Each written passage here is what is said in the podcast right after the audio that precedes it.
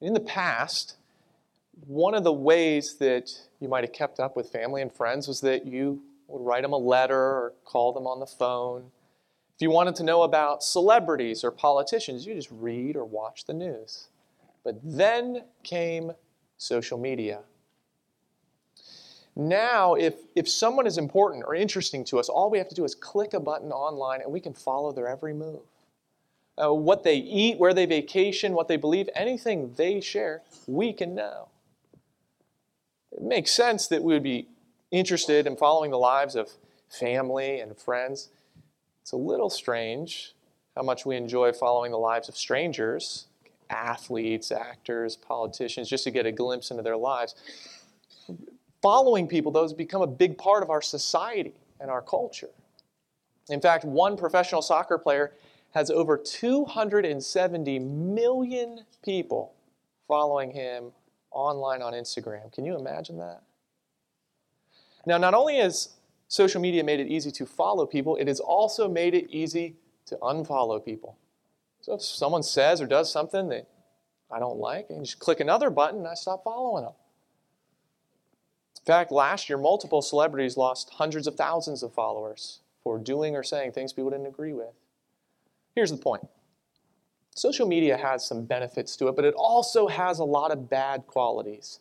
And one of the bad things, in my opinion, about social media is that it has created a cheap form of what it means to follow someone. So if an individual doesn't continually entertain me, or if they don't live up to my, my standards or my opinions, I'm just going to cast them by the wayside. And the reason I think this cheap understanding of following someone is such a problem is because it has poured over into how many people view following Jesus. But people will follow Jesus while it's convenient, or uh, until they face some opposition for doing so, or until they read something in the Bible that Jesus said they're not a big fan of. And then, just as easily as they follow Jesus, they stop following Jesus. And so there are many people today who don't know what it means to follow Jesus. As we turn together this morning to John chapter 6 verse 22, we are going to see that people have long misunderstood what it means to be a follower, a disciple of the Savior. John chapter 6 verse 22.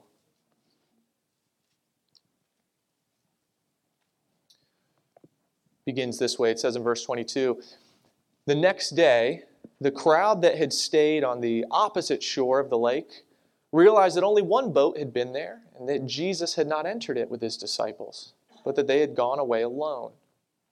Then some boats from Tiberias landed near the place where the people had eaten the bread after the Lord had given thanks. And once the crowd realized that neither Jesus nor his disciples were there, they got into the boats and went to Capernaum in search of Jesus. When they found him on the other side of the lake, they asked him, Rabbi, when did you get here? Jesus answered, Very truly I tell you, you are looking for me not because you saw the signs I performed, but because you ate the loaves and had your fill. Do not work for food that spoils, but for food that endures to eternal life, which the Son of Man will give you. For on him God the Father has placed his seal of approval. Then they asked him, What? What must we do to do the works God requires? Jesus answered, The work of God is this to believe in the one he has sent. So they asked him, What sign then will you give that we may see it and believe you? What will you do?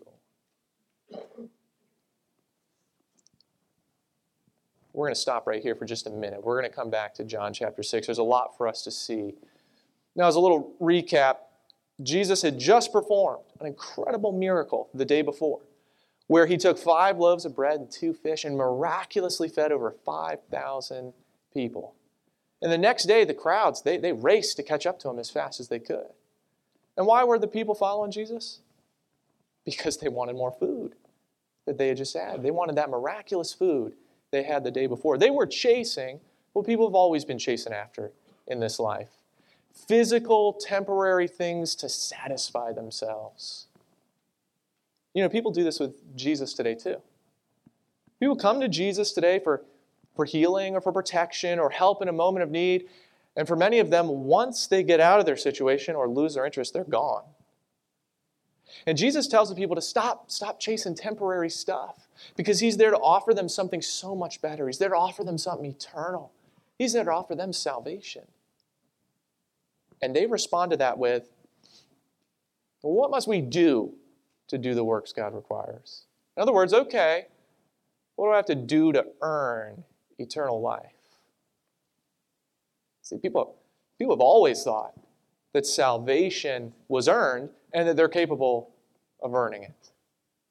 People have thought this for long, long, long before our day. In fact, it reminds me of how in school, some teachers, as an incentive for the kids, would do this thing where if the kids, if the class, everybody was good, if they behaved, or if they did well, the teacher would put something like a marble in a jar. If the class misbehaved or they didn't do well, a marble came out. And if the jar filled all the way to the top, the whole class got a party.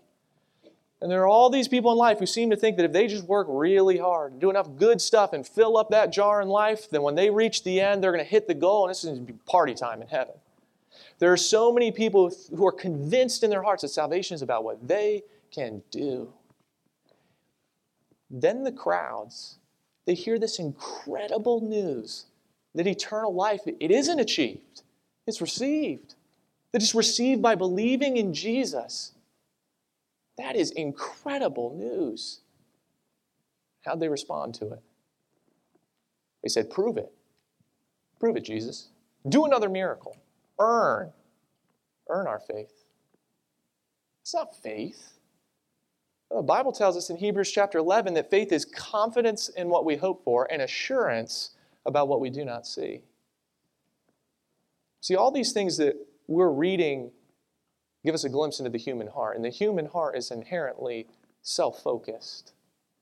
They were focused on what they could get out of Jesus, what they could do to earn salvation, and what they believed they deserved from the Lord before they would trust in Him. Does that sound like people today? Let's keep going. Look at verse 31. The people continue. Our ancestors ate the manna in the wilderness, as it is written, He gave them bread from heaven to eat. Jesus said to them, Very truly I tell you, it's not Moses who has given you the bread from heaven, but it is my Father who gives you the true bread from heaven. For the bread of God is the bread that comes down from heaven and gives life to the world. Sir, they said, always give us this bread. Then Jesus declared, I am the bread of life.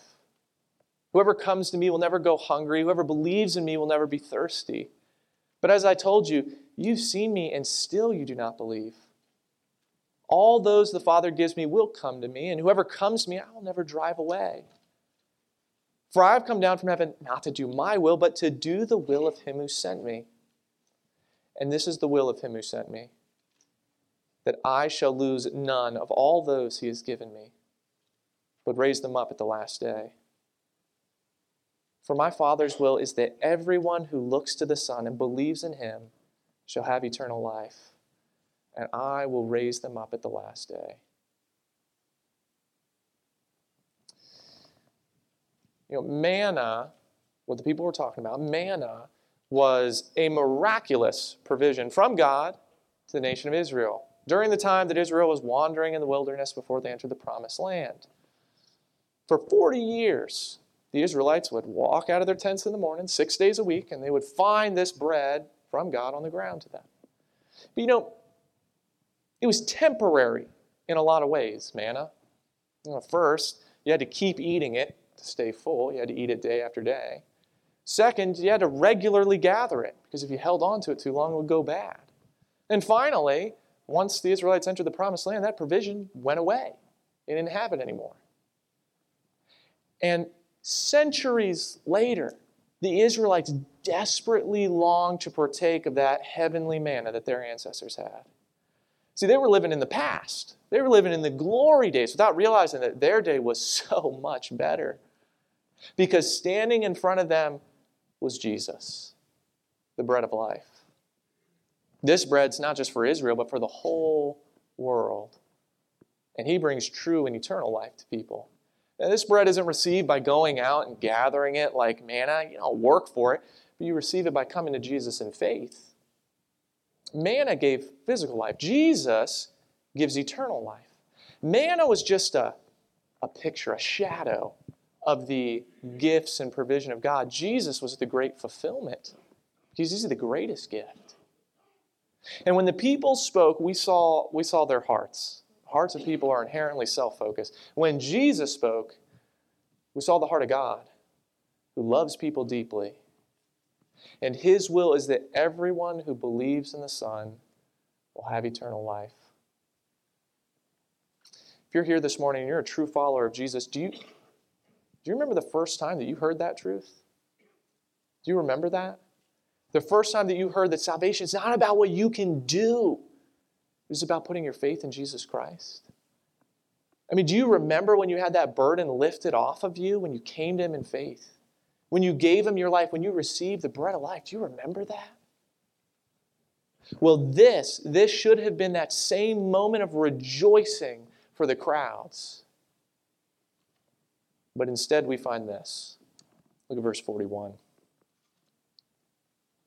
At this, the Jews there began to grumble about him because he said, I'm the bread that came down from heaven. They said, Is this not Jesus, the son of Joseph, whose father and mother we know? How can he now say, I came down from heaven? Stop grumbling among yourselves, Jesus answered. No one can come to me unless the Father who sent me draws them, and I will raise them up at the last day. It's written in the prophets, they will all be taught by God. Everyone who has heard the Father and learned from him comes to me. No one has seen the Father except the one who is from God. Only he has seen the Father. Very truly, I tell you, the one who believes has eternal life. I am the bread of life. Your ancestors ate manna in the wilderness, yet they died. But here is the bread that comes down from heaven, which anyone may eat and not die. I am the living bread that came down from heaven.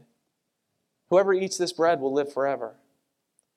This bread is my flesh, which I will give for the life of the world. Then the Jews began to argue sharply among themselves How can this man give us his flesh to eat? Jesus said to them, Very truly I tell you, unless you eat the flesh of the Son of Man and drink his blood, you have no life in you. Whoever eats my flesh and drinks my blood has eternal life, and I will raise them up at the last day. For my flesh is real food, and my blood is real drink. Whoever eats my flesh and drinks my blood remains in me, and I in them. Just as the living Father sent me, and I live because of the Father, so the one who feeds on me will live because of me.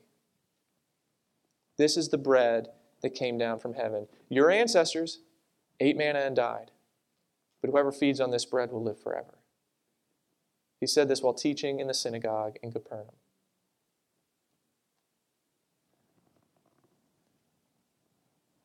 You know, what we saw at the beginning of this section was that despite, despite all the incredible things they heard from Jesus about salvation, the people grumbled and complained. That's because they, they didn't want this from Jesus. They didn't want to be told to believe. They didn't want to hear these truths. They just wanted more miracles. These works focused Israelites wanted their own brand of salvation, they wanted their own brand of Messiah, and when they didn't get it, they grumbled. Yeah, now they really were living like their ancestors in the wilderness, grumbling and complaining. And Jesus told them the manna, manna didn't save their ancestors from death, but he can save them from eternal death. Jesus was not saying to literally eat his flesh and drink his blood. That's not what he was saying, but that his flesh and blood bring life because he would sacrifice his body and allow his blood to be shed on the cross to take the punishment we deserve for sin. You see, this physical metaphor was to communicate a spiritual truth that those who fully embrace Jesus and his sacrifice by faith, they are the ones who receive forgiveness and eternal life. What we need most in life is not to be concerned with bread that can fill us up for a moment, but being sure that we've received the bread of life. That, that we have accepted and fully embraced Jesus by faith, trusting in Him for the forgiveness of our sins. That's salvation. They wanted to fill themselves up with bread, and Jesus is here telling them, You need to fill yourselves up with me if you want to be saved. But this is the problem that many people have today, just like the crowds back then. They were okay with the idea of working for salvation because they thought that they could. But what offended them was putting their faith in Jesus. They were all about their own pleasure, their own ability, their own ideas. And then Jesus comes offering them something so much better. And they didn't want anything to do with it because it takes faith. And the truth is, Faith is hard for a lot of people. Because the faith that Jesus is talking about is a faith that's all in, it's a faith that fully partakes in Him.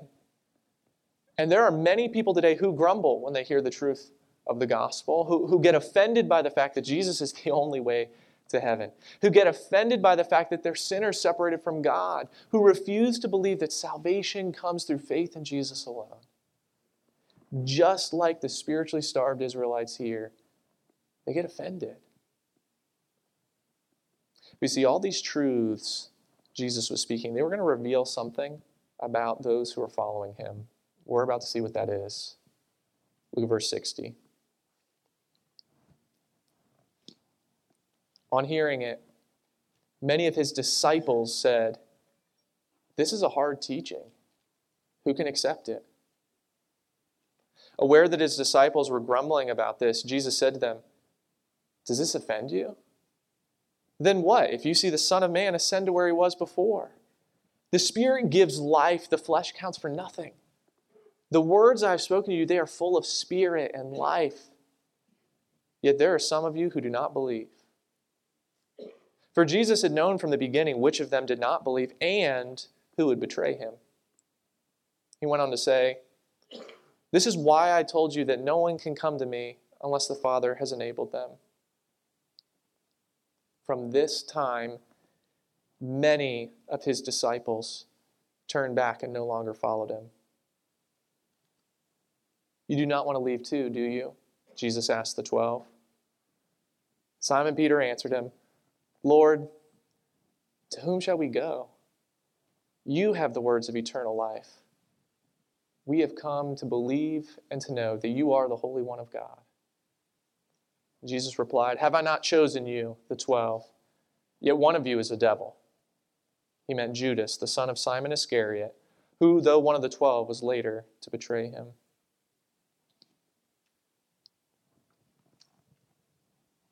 You know, on, on social media, everybody wants more followers. Everybody does. They want to gather as many followers as they possibly can. In fact, some people want followers so much that they will pay companies to give them fake followers.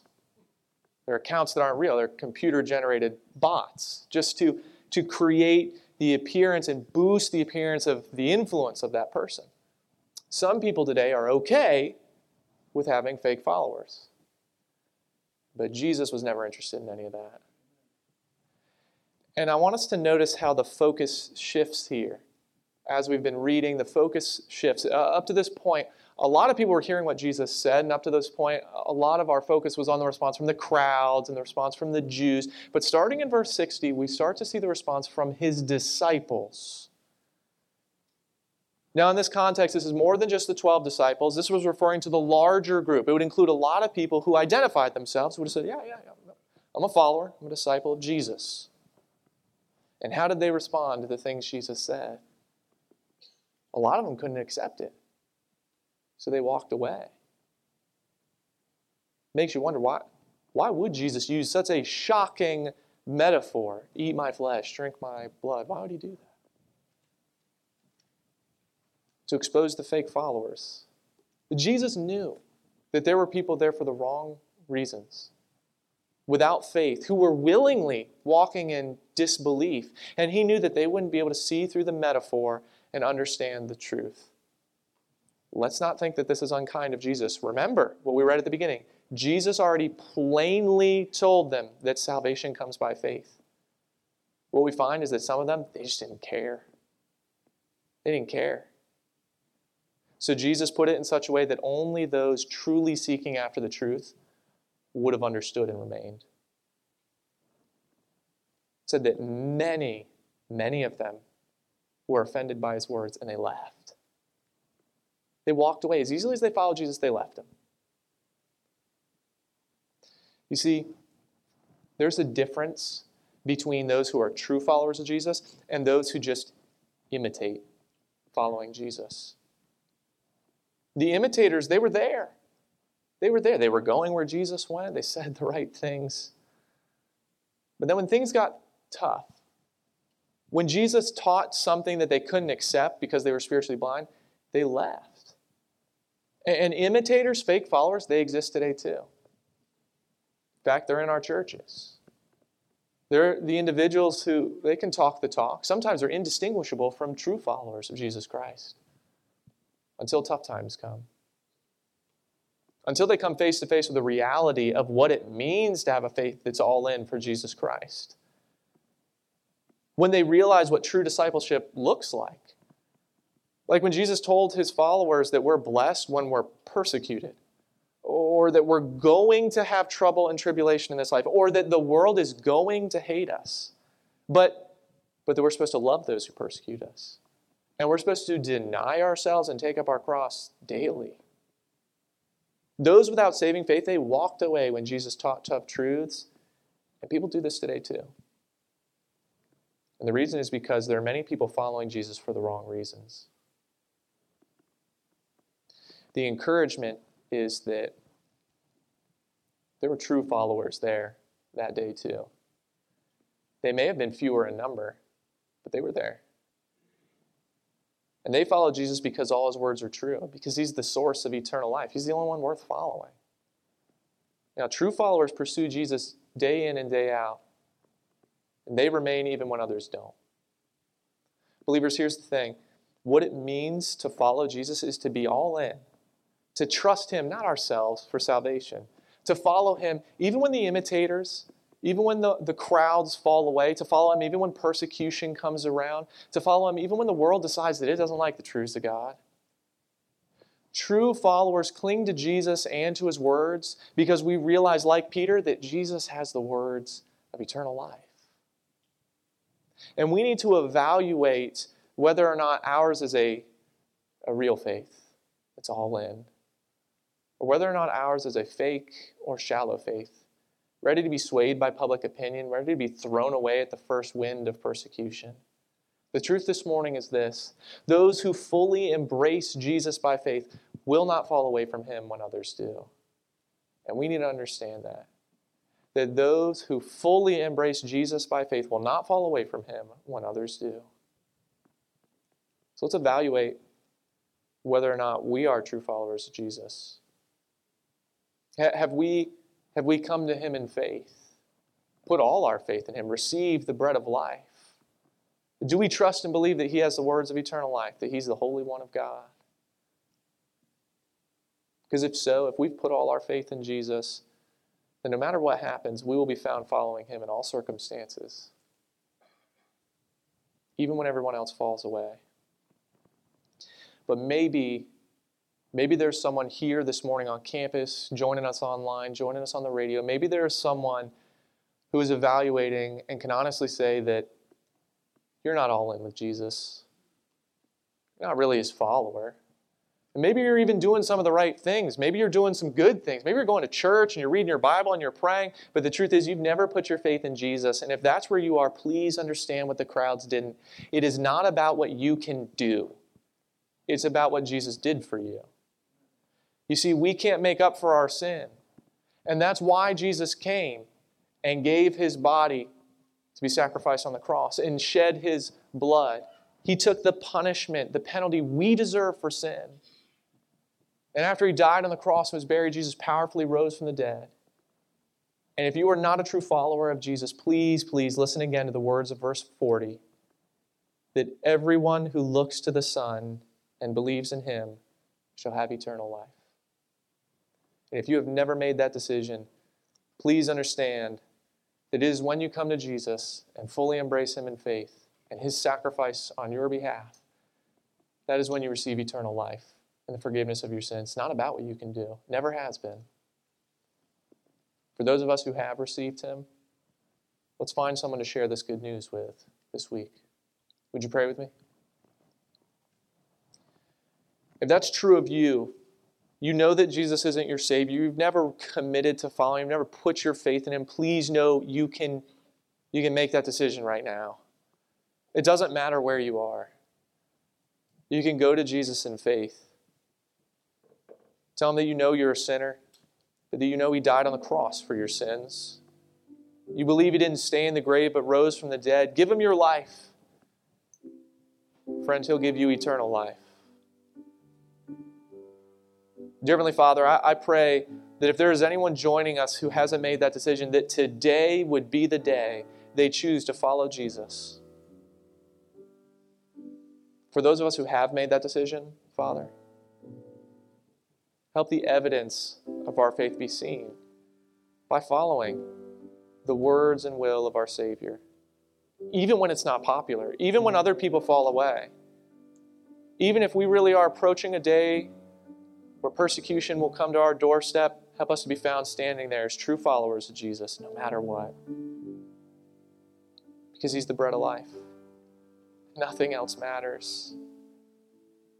Father, we pray that you would be honored and glorified in our lives as we follow after Jesus. We pray all these things in Jesus' name. Amen.